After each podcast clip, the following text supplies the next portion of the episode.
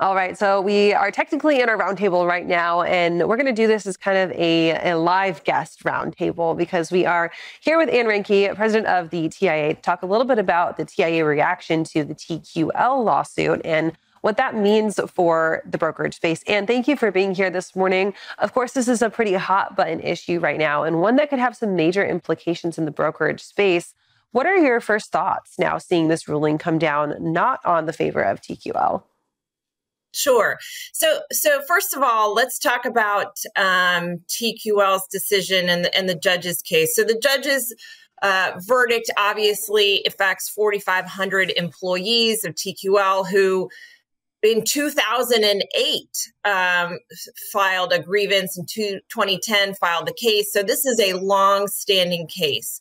And the two classes that were certified were sort of your junior inside sales managers and then your inside sales managers. They call them a technical term which we don't have to worry about. So so what our perspective is is obviously this is wide ranging and that TQL sort of fought this case thinking that they um, were fo- following the law as it relates to exempt versus non-exempt employees. Their perspective was that their trainees, which they call the inside sales, the junior sales managers and the other inside sales managers, had administrative duties and had independent discretion. Now the judge thought differently. So, as it relates to TIA, obviously we want to monitor what happens in this case, but we, you know, we defer to TQL. If they believe that they were following the law, then we want to make sure that we're, you know, we support them in that. So, Thomas, you've spent your time on the brokerage floor and you've been around the block. And I think that this case in general brings to mind a little bit of questioning in the industry of if this kind of misclassification and almost a, a case of kind of underservice to these junior level employees is something that is culturally imbibed in brokerages or if it was a unique case to TQL. When you're looking at this from the perspective of a former broker and someone who spent that time, who did the work, who was literally down in the trenches in some spots, is that something that you're concerned about? Is the fact that this is maybe an underlying kind of culture shift that needs to happen, or this is just kind of a one-off case that happened to be with TQL, that largest brokerage? Yeah, I mean the the business model itself is inherited upon. You have to train these reps. A lot of times, these training can be administrative as well as sales. You have to get them to be able to do both. And depending upon if it's a Chicago split or if it's a cradle to grave, I think this opportunity, while we see, you know, from my experience as a broker, um, we do see this type of style performed to train them. I think the biggest thing is going to be uh, the classifications. And if you're another brokerage right now and you see this TQL ruling, you really have to get with your HR team. You really need to get with your legal team and start asking these questions saying, what are my current job roles? What are the expectations defined? And how do I need to make sure that that is clearly articulated? Because uh, you can run afoul. It's good to always talk and have best practices, but if you're a corporation and you're a large brokerage, you also need to mind your P's and Q's. So whenever you're doing it as a business, you don't want to run afoul of the labor board uh, because at the end of the day, it is your responsibility as the company to make sure that you are doing it correctly. When I, we saw it now with uh, nearshoring, um, we've seen it with hourly wage changes for some of the uh, logistics coordinators. So it has happened. It's not as if all the brokerages are suddenly going to say, I have to change this.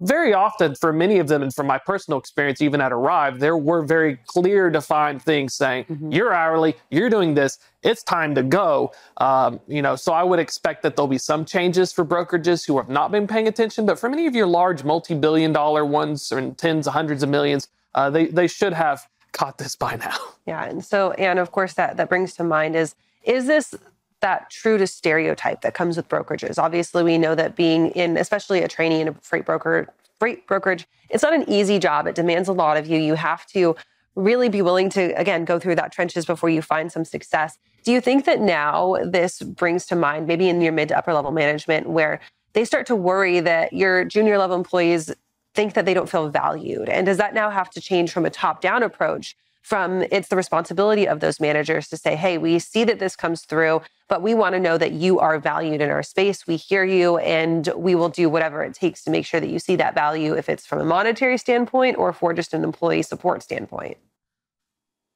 Oh, 100%. I couldn't agree with you more. It's it's critical to make sure for, for your company's sake and for your employees' sake to make sure that you are following exactly the letter of the law and that you have really good advice from both your HR and your and your lawyers. You know, TIA came out with a framework, which I think you guys talked about last week back in 2013. So, three years after the case uh, actually started, where we said, here's what the law is but you have to make sure that you have really good advice from lawyers and your HR team. And if you feel like this is a judgment call, then you better be darn sure here look at me cursing uh, th- that you're doing the right thing and, and i would also say what's different now from say even 15 years ago and i'm as old as dirt that there is really an emphasis within a company on culture and positive um, so that you don't have a toxic culture that you have a positive culture and that everyone does feel valued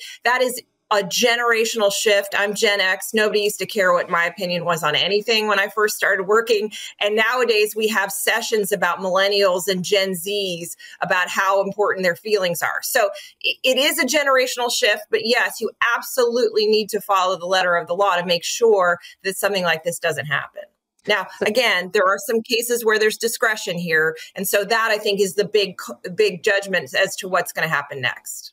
So, Thomas, for folks who maybe find themselves in a brokerage right now where they say, Hey, I don't feel valued and I'm not sure if I'm being compensated right, what are those next steps? Do you go to your HR first? Do you just send it out there to a lawyer and file suit? Like, what, what does this mean for precedent of people who are in the workspace right now? It's a very tricky question because, you, of course, traditional means get with your manager, uh, have the conversation, then you can get with HR because HR will say, "Did you get with your manager?" And then you slowly escalate it. Uh, it good companies will take that seriously and not fire you. Uh, some bad companies will maybe potentially get rid of it. Then you have other, you know, options as well, submitting things. But I, I think at the end of the day, uh, the model of the brokerage is such a difficult job that it can be hard. And what we often see is if these folks feel that way, they usually just they quit. Unfortunately, yeah. it's hard to get these reps to stay in. So uh, at the end of the day, I think the best advice for folks is, um, you know, these events with TQL and this labor classification is going to bring to light for management, uh, even your frontline managers, to say, how's my team doing? How are my people doing? Is this person staying longer than they should? You're supposed to be 40 hours. Your job says this. I need to take care. I've seen good managers do that and they've developed their people the right way, but there also are bad managers that sometimes will let things slide. Some people may change it. That's where we are going to have to really see from top down, pull out the microscope and make sure we're doing it correctly because we may have the policies in place, but when you're in the trenches, it gets a little blurry in the fog of war. So, Anne, really quickly, just to wrap it up, Thomas makes a good point about that turnover aspect and the good versus maybe the not so great managers. Is that one way that we could see to reduce turnover is by taking a closer look at classification and making sure that the people are doing what is expected of them and not putting more on them than they need.